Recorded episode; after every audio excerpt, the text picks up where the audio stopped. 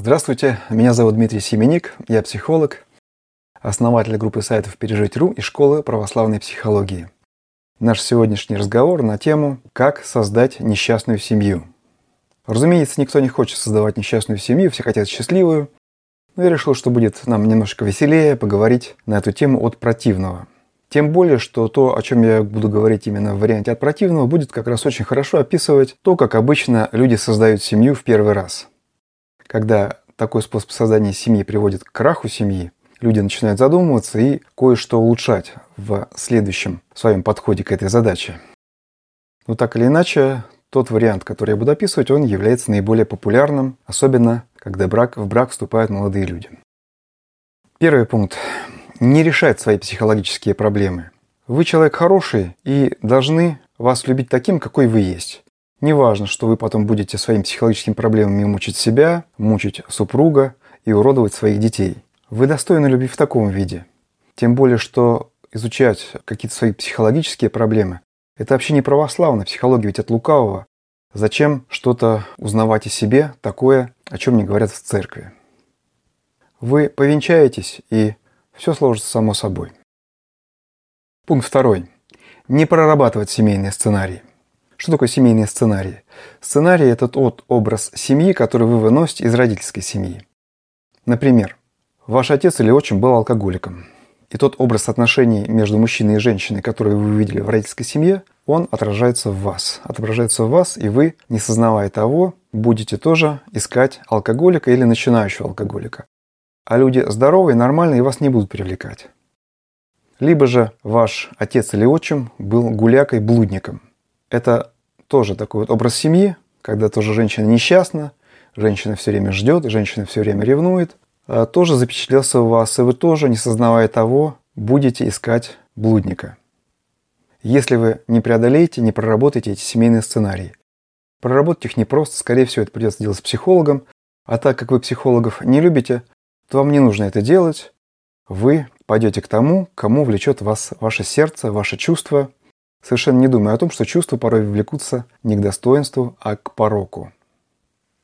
Пункт третий. Не будем оценивать нашу психологическую зрелость. Да, брак – это удел взрослых людей, но не важно, что мы инфантильны. Мы ведь, когда распишемся в брачном свидетельстве, мы автоматически станем взрослыми. А когда у нас родятся дети, тогда мы точно станем взрослыми, правильно? Пункт четвертый. Не задумываться над тем, зачем вам нужна семья. Если вам нужна семья, потому что вы несчастны в одиночестве, ну и прекрасно. Все же люди стараются создать семью, потому что они несчастны, правильно? Ведь семья сделает вас сразу счастливыми. Вам не нужно становиться счастливым и полноценным человеком заранее. Не задумывайтесь над тем, умеете ли вы любить. Да, вы слышали о том, что семья – это место любви, где, собственно, люди совершенствуются в любви. Неважно, что вы любить не умеете, у вас со всеми какие-то отношения не очень благополучные, да, как-то вы со всеми конфликтуете. Ну уж там-то ваш же священник обвенчает, и любовь-то сама придет, она вас захватит и сделает вас человеком, способным любить, не правда ли? Не нужно разбираться в том, почему вы не любите, какие у вас психологические предпосылки этого есть, какие у вас есть страсти, которые убивают вашу любовь. Вам ни в чем в этом разбираться не нужно. Все получится само собой. 6. Не узнавайте, как строить семью. Ведь семья – это как растение, она растет сама. То есть вы в ЗАГСе или также на венчании бросьте семечку в землю, и семья вырастет сама, как прекрасные растения. Это какие-то скучные люди придумали, что семья похожа на строительство дома, они что-то там изучают, читают какие-то книжки. И не только святых отцов, но и психологические книжки. Они выясняют детально функции семьи, роли мужчины и женщины в семье. Не просто, что мужчина – глава, а женщина – не глава. Но и много чего еще. Например, они узнают потребности мужчины и потребности женщины в браке.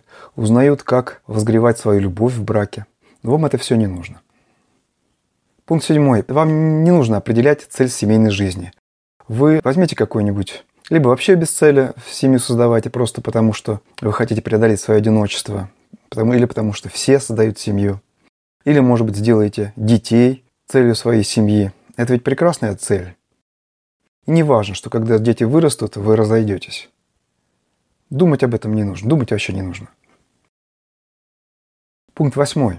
Выбирайте человека эмоциями, разум не включайте ни в коем случае. И неважно, что человек, которого выберет ваши эмоции, возможно, будет не соответствовать той цели семейной жизни, которую вы выберете. Ведь если цель семейной жизни высока, как гора, вам не нужно думать о том, способен ли этот человек пройти с вами этот трудный и великий путь к вершине этой горы. Ваши чувства сами выберут того, кто вам подходит. Разум совершенно неуместен в таких вопросах. Пункт 9. Можно и поторопиться с началом семейной жизни, ведь если вы выбрали человека, если он вам понравился, зачем откладывать? Все равно все к этому идет. А уж если он настаивает, то тем более нужно пойти ему навстречу. В принципе, сожительство – это прекрасный этап на пути к семье. Из сожительства очень хорошо потом можно перейти в семью. И не важно, что сожительство – это движение совершенно в сторону противоположную семейной жизни. И не важно, что когда люди, живущие в сожительстве, пытаются зарегистрировать брак, очень часто именно в этот момент они расстаются, потому что на каком-то уровне до них доходит, что это совершенно не то, что они думали. А вы, да, вы двигаетесь в эту сторону. Вот, собственно говоря, те 9 пунктов, которые я хотел назвать. Безусловно, это далеко не все. Это, может быть, 10-я часть от того, что нужно знать. Я это произнес достаточно эмоционально, потому что я немножко уже устал. И мне, конечно, очень больно и печально видеть, что люди вот таким вот образом пытаются создать семью, родуют свою жизнь. Если вы хотите избежать этого, да, вы подумайте об этом. А если вы человек еще и к тому же и серьезный, и такой основательный, и вы действительно хотите проработать свой путь к браку действительно максимально глубоко и на православной основе, вы можете пройти мой онлайн-курс в моей онлайн-школе, который содержит 90 шагов, а не 9, и все это прорабатывается, конечно, гораздо глубже.